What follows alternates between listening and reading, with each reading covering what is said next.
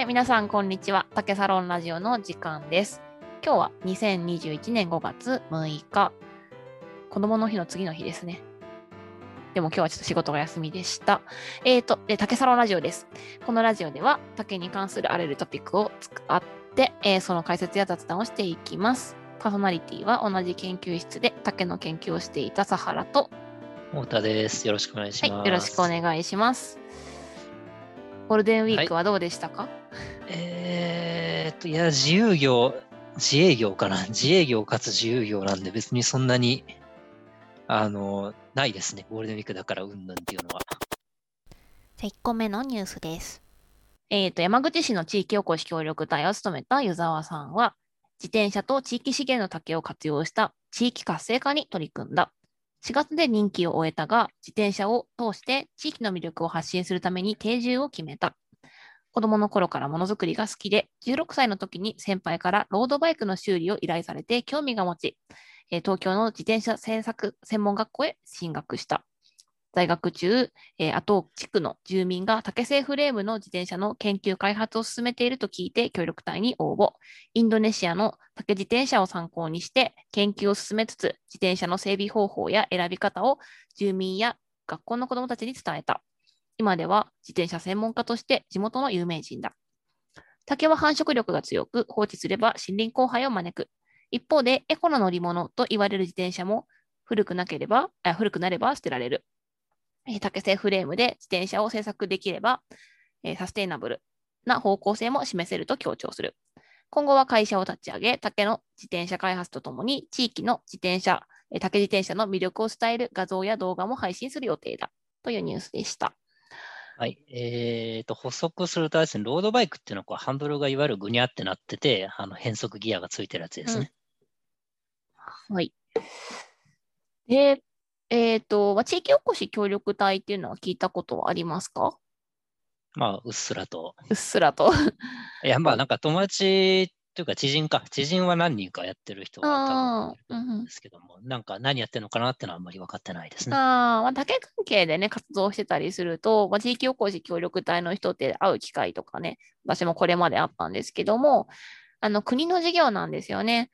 えっ、と、まあ、と、まあ、都会って別に限られ、限りはないんだけれども、えっ、と、まあ、主にね、都心とか町に住んでいる若者を地方に2年ないしは3年定住させて、その間に、まあ、地域活性化するような取り組みをしてくださいみたいな取り組みですね。その間、任期の間はその国が、えっ、と、まあ、カウンターパートっていう言い方でいいのかな？その人たちが、あの地域のところで、例えば役場勤務をするのであれば、その役場からの給料を国が負担するような形の事業です。うんで、えっと、まあ、基本的に将来定住することを前提として、あのーまあ、行われることなんですけど、まあもちろんそれは100%しなきゃいけないってわけではなくて、その任期の間は少なくともその地域の活性化のために努めてくださいねっていうものです。で、宇沢さんはでもね、え定住を決めたっていうことですから、うん。協力隊の活動がね、楽しかったのかなと思うと、ちょっと嬉しいですね。定住する人はどんくらいの割合いるんですか？その後に。割合、私も今パッとね、あの、なんかデータ見てるわけじゃないからわからないですけれども、原則としては、協力隊の活動が終わって、地域でビジネスをすることを、まあ、前提で、その、まずそもそものプロポーザルじゃないですけども、あのうん受けてるはずなんですよ。ただ、どうしても合わなかったっていう人に関しては、やっぱり途中で辞めたりとか、あの、定住はできないって人もいるんですけども、原則定住を前提として話が進んでいるはずです。うん、まあでもいい仕組みですよね。その、要は2、3年国から給料もらって、地域の人とこう交流して人うんうん脈を作ってから、まあ自分でビジネスやってもいいし、就職してもいいしってことですよね。そうです。そういうことです。そういうことです。うん、いや、すごいいい仕組みだと思いますよ。うんだから私の知り合いでは、その地域おこし協力隊を経て、最初はその役場か何かで働いていて、それが終わってから、もともと、あのーリンパマッサージの資格を持っている人で、その地域でリンパマッサージのあの施術ができる、そのハウスを、まあ、つ開業したっていう人もいましたし、うん、なるほど、うんなるほど。あのまあこの湯沢さんの場合も多分、えー任期の、任期を終えたとか言ってますけど、任期の間は、まあ、役場なんか、役場だったり、会社っていうのは少ないと思うんですけどね、組合とかで多分働いていて、で、終わってからこれから会社を作る予定だということなんですよね。そうですね。はい、うんはい。なるほど。自転車ですか。うん、自転車ですね。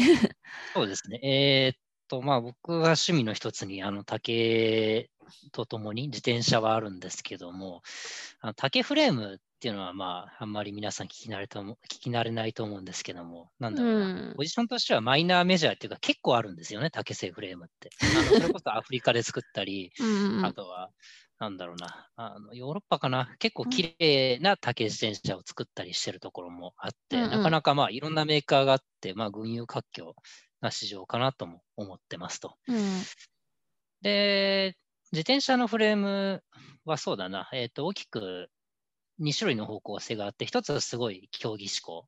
うんあの要すればすごいあのガチガチの通れのすごいいいカーボン使って空気抵抗を突き詰めてあのタイムコンマ1秒争いますよっていう日本で例えばブリヂストンとかが作ってるようなあのハイエンドの競技志向のものともう一つはあの、まあ、ラグジュアリーかつ、まあ、あのゆっくりこう旅をする用のフレームとかあと見た目も含んで楽しみましょうっていうあの結構ホビー向けのフレームの2種類があって、うんで、まあ、竹製のフレームっていうのは、まあ、あの、おそらく100%後者に該当する、あの、ラグジュアリーで見た目も、まあ、見た目と、あとは、まあ、乗り心地柔らかいとか、そういう方に相当するかなと思いますと。はい。うんラグジュアリーな方なんですね。で、まあ、でもね、結うん構愛好家はいるんですよ。竹製フレーム、結構こだわって持ってる人みたいなのは。うんうんうんうんうん見たことはないな。あの、竹の自転車自体は、その展覧会とかでは、まあ、竹のね、ことにあこれまでも関わってきたから見たことあるけど、竹の自転車で走ってる人っていうのは実は見たことがないんですよね。あ僕もないですね。やっぱり、あの、重かったり、ちょっと管理がめんどくさかったり、あうん高いんですよね、竹フレームって。まあ、竹フレームが高いってよりは、その、あの、最近アルミとかカーボンがあの信じがたいぐらい安い値段で売ってて、あの、カアルミフレームだと2万円、一番安いので2万円前後ぐらいで売ってたり、うん本当に安いやつですね。あの、ロードバイクの。カーボンだと安いのは5、6万円前後かな。あのうん、中国産の、あの、まあ、ちょっとノンブランドみたいなやつうんうん。だとそのくらいの値段なんですけど、た竹フレームだと、ミニマムで、あのー数万円後半台ぐらいはしちゃうんで、うんうん結構高いですと。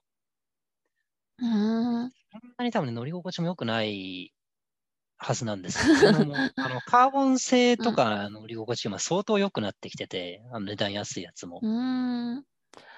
そうか、本当に見たことないとしても、なんかフあのフランスとか、はいはい。あの自転車競技すごい盛んじゃないですか。で、すごいサステイナブル志向も強いなって印象があるんですけど、フランスとかではよく売られたりしていたりするんですかね？わかんないけど、いや知ってたらい。や、流行ってる地域はないですね。あそうなんだ。本当にあいあのポツポツ愛好家がいろんなとこにいますよぐらいのこうとで。うん、自転車でサステイナブルっていう文脈は、やっぱあの使うその素材の量が知れてるんで、車とかだったらわかるんですよ。めちゃめちゃな量の鉄鋼使うじゃないですか。そうだね。まあ、なんかカーボンとかアルミとかちょっと使ったところでっていうのはまずあって、あとアルミは別にあの溶かして再利用もできるんで、アルミ缶溶かすみたいな感じですね。そんなにね、サステイナブルっていう文脈に反してる乗り物ではないんですよね、そもそも。まあ、そもそも自転車を使うことがサステナブルっていうふうに言われるよねそうそう。そうそう車じゃなくて自転車ですっていう。ね、CO2 出さないとかね。そうそうそう、ガソリン使わないでしょっていうふうに使われるから、もうそれ以上は多分求めてこないのかもしれないね。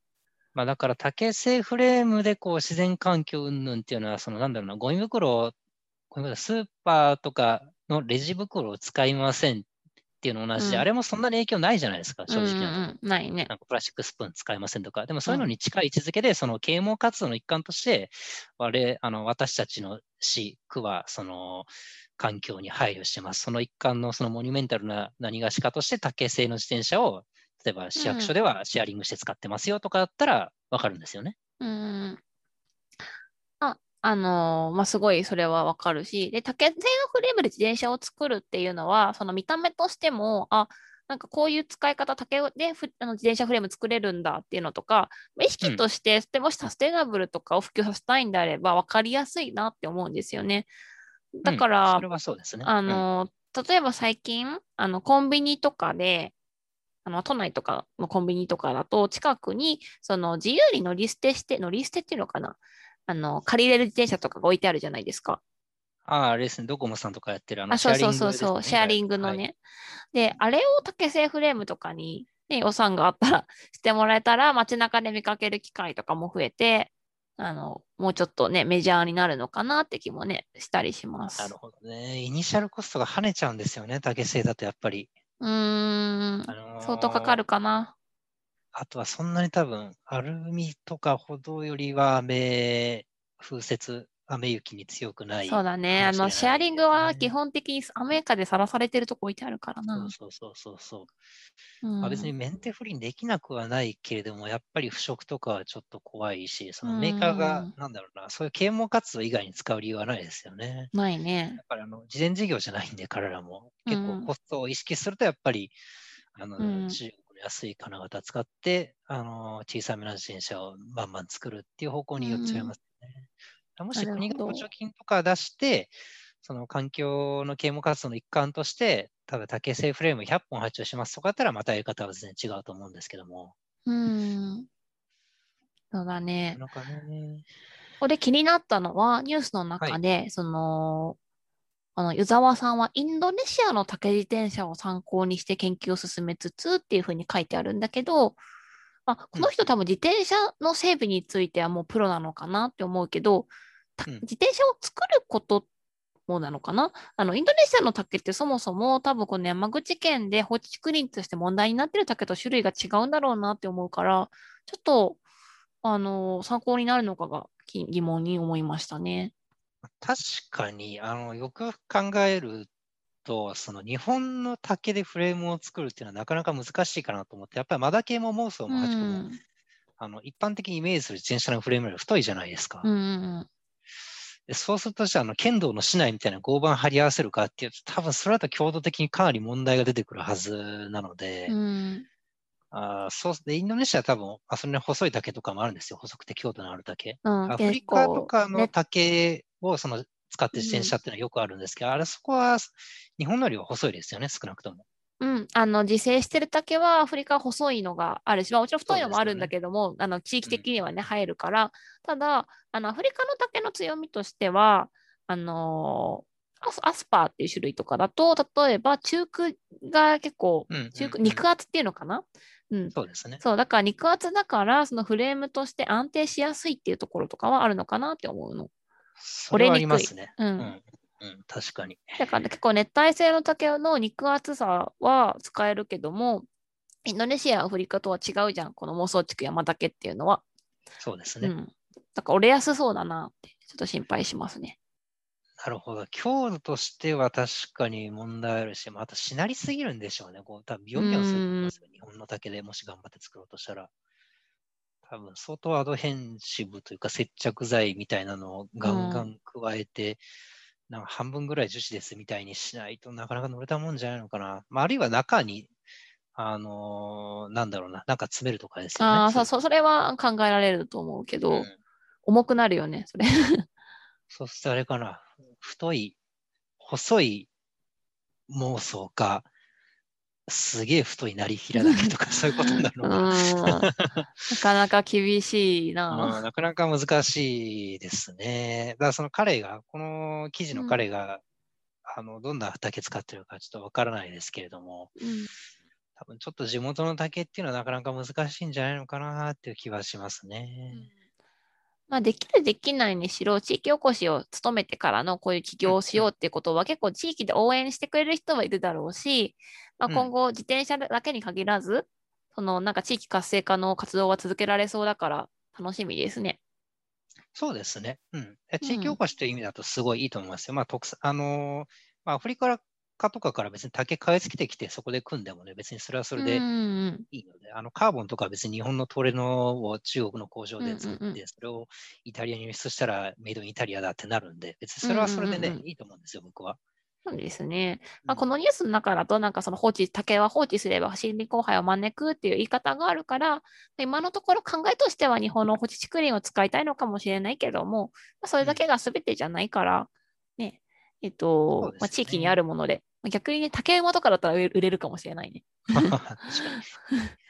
やそもそもあれなんですよ。こう、まあ、日本の普通の人って別にあの自転車に竹が使われてて、それがなんかどこ産なものとか、これが妄想畜じゃないとか、まあ100%気づきませんし、うんなんか竹使ってるんだったら、こう、あ、なんか地元の使ってるのかなとか、まあ一元思うじゃないですか。だから僕はそれはそれでいいと思うんですよね。うんうんうんうん。確かにね。まあ、どんどん物も買わなくなっちゃってる時代だから、今からあー物を作るのは大変ですよね。うん。うん。なんかこれはそうだな。手間暇考えると完成車がどんだけ安くても多分10万円台前半になってくるんで、うん地元の人が買うのかな？どう地だろうな。元の人が買うのか？どうだろう誰が買うんですかねいや、そのさっきの私の説明だと、日本で竹乗ってる人、竹フレーム乗ってる人ってかなり自転車が好きな人なんですよね。うでんも。そこは多分パイが相当狭いから、うんうん多分地元の人にこう一括で買ってもらえんと、もしビジネスとして起業するんだったらうまく立ち行かなくなる。あーまあ、地元の例えば、あのーエコツーリズムとかの会社に買い取ってもらって、それに乗って地域とかをサイクリングする道とかね、作れたらいいですよねそ。れはいいですね。あの、ホテルとかによくあるじゃないですか。自転車3、うんうんうん4台貸しますよみたいな。そういうところに使うのは僕はすごいいいと思います。うんうんそれは確かにありますね。うん。うん。うん。まだけとか使えないのかな、まあ、頑張ったらなんか使えそうな気もしますけどね。ちょっと細めの。うーん。いやー、なんか、大人が乗って大丈夫かなって思うけど、意外と強度あるもんね、竹ね。あ、まあ、強度はもう正直樹皮かましちゃえば。あ、そう、そこを言うか、やっぱり。いや、あの、他の海外のやつもめちゃめちゃ入れてますよ。あ、そうなんだね。いや、それはあの竹を、こう純朴な竹を切り取ってあの三角のフレームにするってなかなかどうして難しいんで、うん特にあの、接合部、ラグの部分とかは、そのアルミとかって溶接するじゃないですか。だからめちゃめちゃ強度いるんですよ、あそこって。んまあ、。多分、多かれ少なかれすごい接着剤みたいなのはまあ使ってますし、まあそれであれば別にできないことはない気もしますけどね。うん。うん。まあ、最悪その芯材を鉄とかで作って、そこにあの合板として竹張り合わせてるので、別にあのラグジュアリー的には僕はそれでいいと思います。うーん。まあね、分別したら再利用できますからね、それはそれで。うんうんうんうん。確かに。まあちょっと、そうだね。今後でも動画とかも出してもらえるみたいだから、また見ていきましょう。はい、そんな感じで。はい。じゃあ次のニュース。まあね、これ、differences in the えぐみね。え。ぐみはい taste of 妄想バンブーシューツ。はい。えっと、なんか、えぐみの味の、も妄想地区のえぐみの違いっていうタイトルですよね。そうですね。はい。うん。で、research using chemical analysis and two types of、えー taste sensors というわけで、えっと、まあ、2種類の味を測るあの分析センサーで、えーまあ、ケミカルを、ケミカル分析をしましたよってことです。で、えっと、まあ、ニュース、日本語で読んでいきます。ニュースは、えー産えーこれかな？産地によって妄想地区のえぐみの味が違うのか。え調査では、従来の化学分析法を使用し、様々な地域のタケノコに含まれているホモゲンチジン酸とシュウ酸の存在と、えー含有量を定量的に評価。また、化学分析だけでは不十分な、えー定性評価を味覚センサーを用いて実施。その結果、化学分析では、えぐみ味の、えぐみの主成分と考えられる2つの物質の中で、ホモゲンジジン酸は同定されなかったが、すべてのサンプルでシュウ酸が同定された。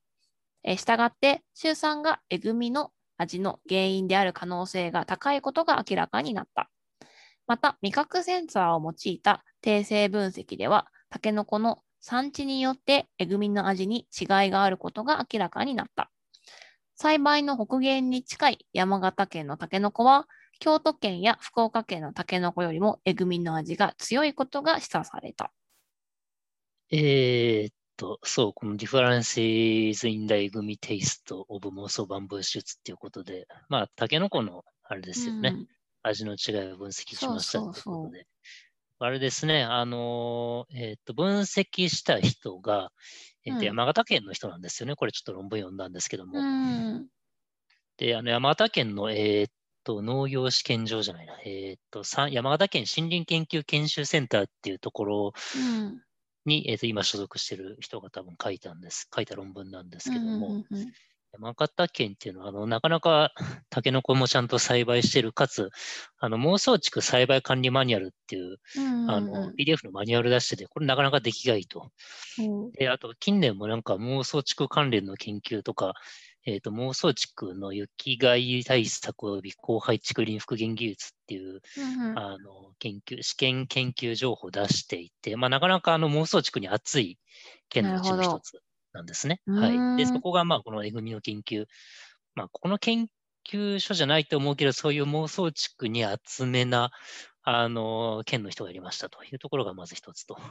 なるほど。まあ、県ははけ、まあ、県の研究とかだと、割と一人でも竹に関心がある人がいたら、割とぐわっと、なんか竹の研究とか報告書が集まるって傾向ありますよね。そうですね。で、うんこれも、まあ言っちゃこれそ、そこまで難しい研究してるわけではないうんん。ですけども、確かにまあ今までなかったなと思っていて、うん。まあ、なんか竹っていうのは、その、まあ、あんまり研究が進んでるとは言い難い素材ななんですよ。使われてる割には。うん。はい。なんで、まあ、こういうのでも、まあ、あの、大きな一歩である研究かなと思いますと。はい。で、これ、ねええぐみっていうのは、これ、あの、論文中でもあったんですけども、定義ができないって言ってて、まあ、確かにえぐいってわかんないな、と思いましたと。なんか日本語としても私、えぐみって、なんか分かるようで分かんないんですけど、苦いともちょっと違うんですよね。苦いではないですよね。えぐい。うんあの、大阪の人とかよく使いますけどね、えぐいなーって。これはあれかな、味に対する評価それ味じゃないよね。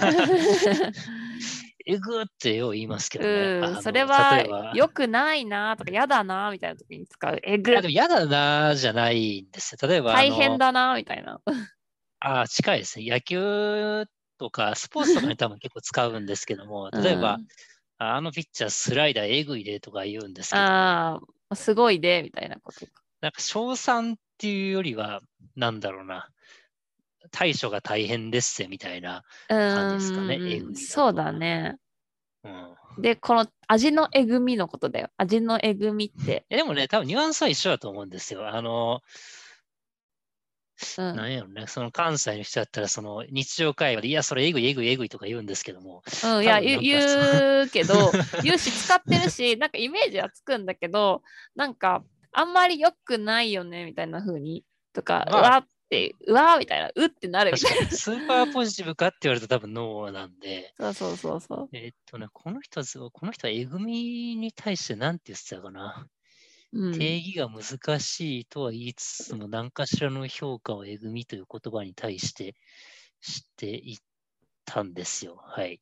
今、ググったところはね、えぐみとは味覚の一つです。舌にまとわりつくような苦さや不快な苦い味です。だから不快な苦い味、はいはいはいはいはい。悪が強くて喉やし舌がいがらっぽく感じる味。そう言われるとまた難しくなるんだけど、まあわかるね。うんって感じ。この論文だと、えっ、と、えぐみの明確な定義はありませんが、えっ、と、苦味と修練味の、えー複雑な混合物、または痒みを伴う苦味と修練味の混合物であると報告されてますって書いてあるので、うんまあ、あの、あれですよね。要するに茹でないでだけのこ食べた時のうってやつですよね。そうだね。ううってやつだね。ざっくりとはいまあ確かにそんな感じだな。はい。で、だから、まあ、良くないっていう意味でえぐみを使ってるわけなんだけど、まあ、うん研究の結果、考察のところはちょっと残念な結果ですね。山形県で調べてるけど、山形のタケノコはその他の産地、京都や福岡に比べたらえぐみが強いよということなんですね。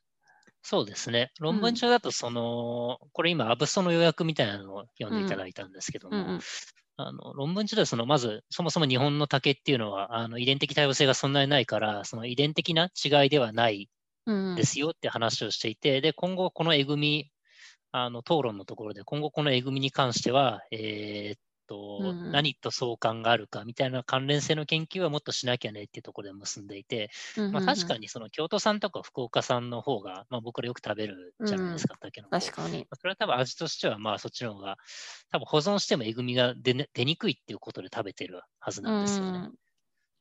だからそこを、例えば地質とか上げる肥料とかによってえぐみの味が抑えられるならば、うんあのもっと山形県産でこうあのタケノコ掘るようになって、それが関東とか関西にあの時期外れも流通するようになれば、多分もっとあのタケノコうんうんうん料理みたいなのが広まって、なんか放置竹林解決の一助になるんじゃないかみたいな話は、例えばできますよね。うんうんうん確かにそうですね。まあ、その、あの、基盤となる研究だからすごいいいとは思いますね。なんか、山形、うーん、山形のタケノコ、いや、妄想地区ででも調べてるっていうのは今回意外で、北の方だから、ね、あのー割とね、曲がり岳みたいなのとかも多いじゃないですか。多いですけど、山形県は僕、妄想地区のイメージです、あ妄想地区のイメージありますか？その、うん。あの、その森林研究研修センターっていうとが栽培管理マニュアル出してたりとか、うんうんうんうん。山狩岳って割と長野県とか青森、北海道、まあ秋田もそうかな。うんなんかあんまり山口山形県っていうイメージはそんなになかったですね。あないことはないと思うんですけど。あ地域によっては、あの、タケノコイコール根曲がり岳、まあ、千島笹かなあのうんそういうところもあるじゃないですか、ね。多分山形県だとそうでもないかなと思っていますと。うーん。なるほど。ね、そこはね、私は分からなくて、逆に、えー山形県で妄想地区なんだって、これで、あの、うん知りました。まあでも、こんなんで、周さんが犯人であるっていうことすら分かってなかったっていう我々はまだ、あの、全く竹の研究進んでないこと確かに。今までなんかよく言いますけどね、週知らなかったんだ3食べ過ぎると良くないよっていうから、そのタケノコばっかり食べてると良くないよとは言いますけども。そうそう、それはよく聞くね。なんか石できるよみたいな。うん。うん。確かにね、ホモゲンチジン酸っていうのは、まあ、あの、食品だとたまに聞きますけど、あそれまず入ってるんだっていうところからスタートして、あ、でも意外にそんななかったんだねっていう。週酸を比べるのはわかるんだけど、なんでこの週酸とホモゲンチジン酸の2つを比べたら、他は何ないのかな？なんか、その2つを比べたのがなんでかなって思ったけど。なんか多分事前の研究というか、うん事前情報としてそれが怪しいんじゃないかっていうのがあ、あったんかね。たんじゃないですかね。あありますね。えうーえぐみ、あの、もともと事前研究で、そのえぐみの味に関する主要なコンポーネントは、なんかホモゲンチジン酸とかが、あの、臭酸とかが原因であるっていうところがまずあって、うんうんうんあ、まあじゃあ、タケノコにそれは入ってるかもしれないから、調べましょうっていうことだと思うんですよね。はい。うんうんうんうんなるほど。うんまあ、うんこういう研究をね、あの発掘して、多分これもそんなに引用されてないと思うんですけど、確かに。でもこれ今年出てる文章ですよね。あ確かね。2021年ですね。はい、そうはいはいそうそう。最近のだなと思って。しかも4月27だって、割と最近だ。あそんな最近なんですね。そんな最近ですよ。まだ1週間、やっと経ったぐらい。じゃあ引用はされないな。引用されてない。まだ 今日初めてかもしれない。こういうね、ニュース会は竹サロンで、ラジオだったりとか、あの、オンラインサロンとかでもう常に見てるから見見つかりますよね。我々が先に。そうですね。なんかね、こういうのまとめ、なんだろうな。なんか Google アラートじゃないけど、うんうんあうんの見つけ次第情報共有みたいなのがあってもいいかもしれないですね。ですね。うんうんうん。しかし、まあ最新の研究でもまだ、タケノコのえぐみって何かがやっと分かったよみたいな。うん、これ多分あれですね、その後のこうディスカッションパートのなんかえぐみを減らすように生かすみたいな話をしようと、うん多分50年ぐらいかかりそうですね。うーん。50年後まで妄想地区のタケノコ栽培してるといいけど。ああ、もしかしたら一斉開花とかね、妄想地区もするかもしれないですね。今のところ確認されてないし、しないとも言われてますけど。ね。まあ、中国産にどんどんどんどんね、負けないといいなってところもありますけど。ああ、まあ、僕としてはどっちでもいいかな。あ、そうそう、まあ日本、人口減っちゃうから、あの、担い手がいなくなるよね、今後。うん。その地方での、あの、妄想地区栽培なん妄想地区て。うんいや、多分ね、自動で掘れるようになるんじゃないですかね。今だとこう、あの、ベテランの職人がこう、足の裏で踏んだ感覚でタケノコ掘るみたいなあねあの、19世紀ですかみたいな掘り方してるけど、多うん分なんか、あの、ドローンペッて飛ばして、そこで定点でなんか押さえつけて、要は宮殿し、あるかわかんないですけど、宮殿式のドローンでずっと空撮できるようにして、うんなんか多分微妙な地温の違いとかで、そこにいる、そこにいるって絶対わかるようになると思うんですよね。ドローンが安くなればね、それはできるけど。あまあ、安くなるのと、あとあれかな、センサーのこうバッチリ具合かな。ああ、竹林の IoT 化がそのはい進むやつ。できたら面白いね、そ二れは人。一組でね、あ、でもあれか、上空をこう、葉っぱを追ってるのって問題だな。うーん。難しい。なんかすごいこう、精度の高い、こう、あの、サーモグラフィーで、なんか、こう地面ちょくちょくこう妄想地変わるとこだけ色変わってるぐらいの、竹の変わるとこだけ色変わるみたいな感じがもしあったとすると、なんかうん掘りやすくなりますよね。あの今後 SF チックにおじいさんがこうサーモグラフィーを背負ってこう 変な謎の機械で掘るみたいな未来もありますよね。そっか。うんそれはありだし、まあ、あの、どんどん今日本で地方に入っている、まあコロナとかが終わったらね、日本に人いないから、どんどん外国人労働者増やして やら、やるとかいう、竹の子を掘らすんですか？タケノコを燃やす。タケノコ掘りをね、育てるかもしれないけど、多分まあそういう予算は難しいね、すぐつくのは。うんはい、っていうところですね、グミに関しては。ねはい。OK です。じゃあ最後のニュースいきましょう。はい。はい。えーっと、最後。うん、メンマの話。えー地元の竹を使ったご当地メンマ、えー続々放置竹林対策で全国各地に広がる。はいえーとこのところ地元の竹を使った味自慢のご当地メンマが次々と登場している。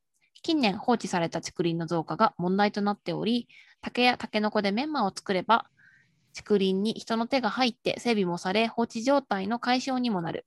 そこで全国各地でご当地メンマ作りが行われている。そんな中から味自慢のご当地メンマをいくつか紹介したい。糸島メンマは地元の妄想地区を無塩で完全発酵、天日干しをさ、えー施したもの。豚骨風味、えーと豚骨風下味に、えー香味ラー油を絡めた味と醤油で甘辛く炊いた味の2種類。価格は、え2品とも594円、えー税込み 100g。えっと、延岡メンマも妄想地区に地元産のブランド、えー唐辛子、味噌、醤油で味付けを施し、ピリ辛の、えー味噌漬けメンマを仕上げている。味噌漬けメンマに仕上げている。で、こちら価格は1500円。うん。100g でね。えーそれから、国産サクサクメンマは、静岡県で、えーこれなんだろう、裾野市、裾野市で、地区の竹林で作られていると。ラインアップ、ラインナップは、えーレギュラー、赤唐辛子、黒胡椒の3タイプ。で、それぞれ、えー500円。ねえー今週は全国各地の美味しいメンマを取り寄せて味比べをしてみるのも良さそうだ。というニュースです。えーっと、我々の竹サロンでもね、あのーうんここには載ってないですけど、メンマ町の、メンマ町っていうメンマ作ってる山中さんっていう方に発表してもらったりもして、まあそうですね。まあ、この中で関わってる人も Facebook グループには入ってもらったりしあ、てまね。いますすよね。いますよね。はい。うんだから最近よく聞くし、あまあ、ついになんかそういう、よく聞くよねって記事が出たなっていう記事の紹介ですね、これは。うんうんうんうん。いや、しかしあれですね、高いですね。高端い。ね。うん。高いし、ただなんかニュースの紹介の仕方が仕方がその全国各地でそのご当地メンマって書かれていると、そのご当地のなんかビールみたいだね。あ、そうなんでですよ。だからそういう風な進化の仕方は僕いいなと思っていて、なんだろうな、こうおかずの一つっていうよりは、こう、あの、ホタテの貝柱じゃないですけども、うんおつまり的な、おつまみ的なポジションに収まれば、なんかコストそを回収できるし、高くても納得感あると思うんう。ですそうだね。。なんか地方のクラフトビールと一緒にこういうの、その地方のメンマっていうふうにあったらいいよなって思ったそう。そうそう。うんクラフトビールもまあ高いけれども、嗜好品としてはまあまあっていう程度じゃないですか。うん、そうそうそう。だからこう、そういう役割、役割というかポジションになったならば、あの、それはそれでいい方向に進化してると思うんですよね。その中国産だけはばっこするんじゃなくて。そうだね。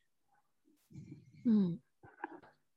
だからなんかこのメンマとかも、まあ、値段もそうだし、その味とかもいろいろついてるから、メンマっていうと普通ラーメンに乗せるものってイメージが強いかもしれないけど、それよりは、あのなんだろう、食べるラー油みたいな感じだったり、おつまみって印象だよね。そうですよね。うん、確かに食べるら近いですね。確かに。うん。あの、静岡のさ、国産サクサクメンマなんで、サクサクとか言ってるし、なんか赤唐辛子味とかがあるから、もうそれこそ食べるラー油っぽい、ご飯、白ご飯に合いそうだなって思った。うん。確かに。メンマでご飯は食べない。でもあれですよね。あの、スーパーとかに行くと、こう、瓶詰めのラインナップにメンマあるじゃないですか。そうそうそう。あれメン、ご飯のおかずなんですかね、メンマって。桃屋とか SB が出してるやつだから、ご飯に乗っけてもいいのかなって思ってたけどね。うん、あんまりやったことないけど、うん。ラーメンに入ってるイメージだけど、うん。それはそれでいい。まあ多分これはそう食べろっていうことなのかな、ご飯乗せて。まあ、おかずでもいいけど、その、私メンマとか結構瓶詰めの好きで前からよく買うんだけれども、そのザーサイとかメンマとかと同じようなポジションで、まあ、ご飯と一緒に食べてもいいけども、それだけでちょっとだけ小鉢に盛って食べたりしても、まあ、美味しいかなって感じ。あの、昔、まあメンマとか作ってるところでバイトしてたんですけど、そうするうんとあの無限に食べるうん。ので、あの、瓶詰め多分1本いっちゃうんですよね。普通にこう、ああ、うんうんうん。体にいいかどうか置いといて。確かに。まあ、結構保存料とかからね、しょえね、酸っぱいもんね、あれそもそも。100g いっちゃうと500円じゃないですか。結構だなっていう。高っ。そうね。国産サクサクメンマとか糸島メンマとかですね。そううんだと。うんうん。だからまあ、やっぱお酒飲みの人のつまみだね。この値段的には。ね、延岡の 100g1500 円のやつとかね、結構、ふってこう気合い入れないと買えないですよね。そうそうそう。まあでも、地元の居酒屋さんとかに買ってもらってさ、そのご当地品としてちょっと出してもらうとかはいいかもしれないね。まあどんどん値段上がっちゃうけど、そんなことしたら。確かに。まあでも小鉢で300円くらいにしたらいいか。小鉢ってどんくらい入ってるんですかね、メンマ。いや、100g はないでしょ。100g って、まあ、瓶詰めってあれ何グラムぐらいですか？え、これ 100g で瓶詰めってこと？そんなことない。桃屋とかだよ SB ね。とか桃屋とかのあれだと、あれ何グラムぐらいですかね？いくらなんだろう？桃屋。200グラムとかそんなことない。あ一応見てみるか。一応見てみるかと思って。えー、今ちょっとね、桃屋オンラインショップ。値段も見てみよう。これで、桃屋のメンマは。あ、でもちちっちゃい瓶で 110g とかなんあだね。100グラム250円ぐらいなんですね。うん260。えーだから、高級なあのメンマだと思えば、まあ、あのあ、確かに。あれじゃない？感覚としてはさ、これ、桃屋とか SB とかってさ、普通のその辺のスーパーで売ってるけど、あの、成城石井で買うメンマと思えばいいんじゃない？ああ、成城石井ね。はいはいはい。あの、しばらく縁がないけど、確かに成城石井に売っててもまあ良さそうですね。そうそうそう。なんかまあ成城石井だけじゃなくて、結構さ、都内とかでご当地もん取り寄せて、ちょっといい値段で売ってる店とか多いじゃん。あの、成城石井のあれでしょ。あの、模造品じゃん。なんて言えばいいんだろう。トヨタ少年だっけ？なんか良さそうなやつですよね。と良さそうスーパーですよね。あ、そう、良さそうスーパーね。良さそうスーパー。それでいいや、じゃあ。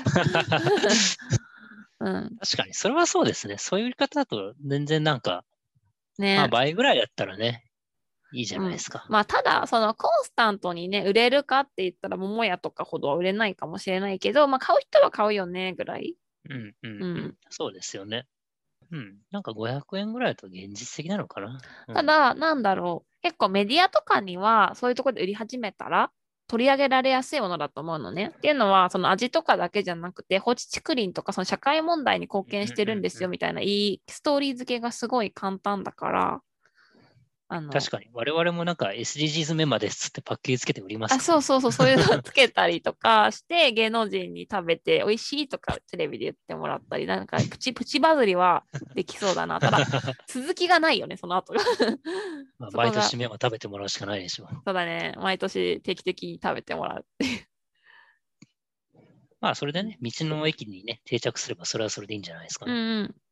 まあでもそういうのはね、あの過去の事例とかでも、あのそれこそ、あの食べるラー油とかでも、一時沖縄の方だっけな、なんかどっかの島のラー油がすごい流行ったりとかはあったから、まあプチあーバズりはあるよね、定期的にね。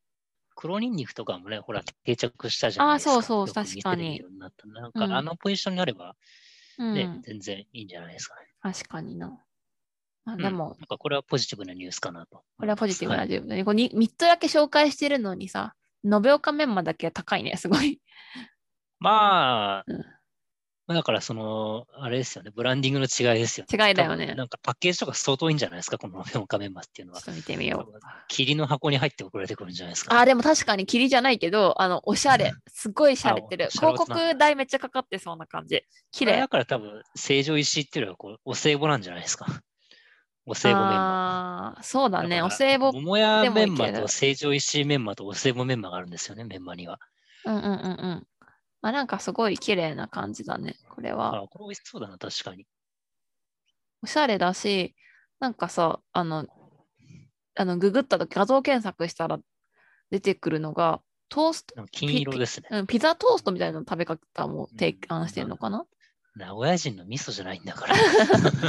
あ、すごいすごい。やっぱり、あの、あった。あのメンマを乗せた、あの、トースト、メンマトーストって書いてる。アボカドを乗せるだって。おしゃれ。あそういう提案の仕方をね、してるのね。あ、これパッケージもあれですね。なんか竹の節みたいなのイメージしてるんですね、ちょっと。うん。メンマとバニラアイスっていうなんかレシピも紹介してる。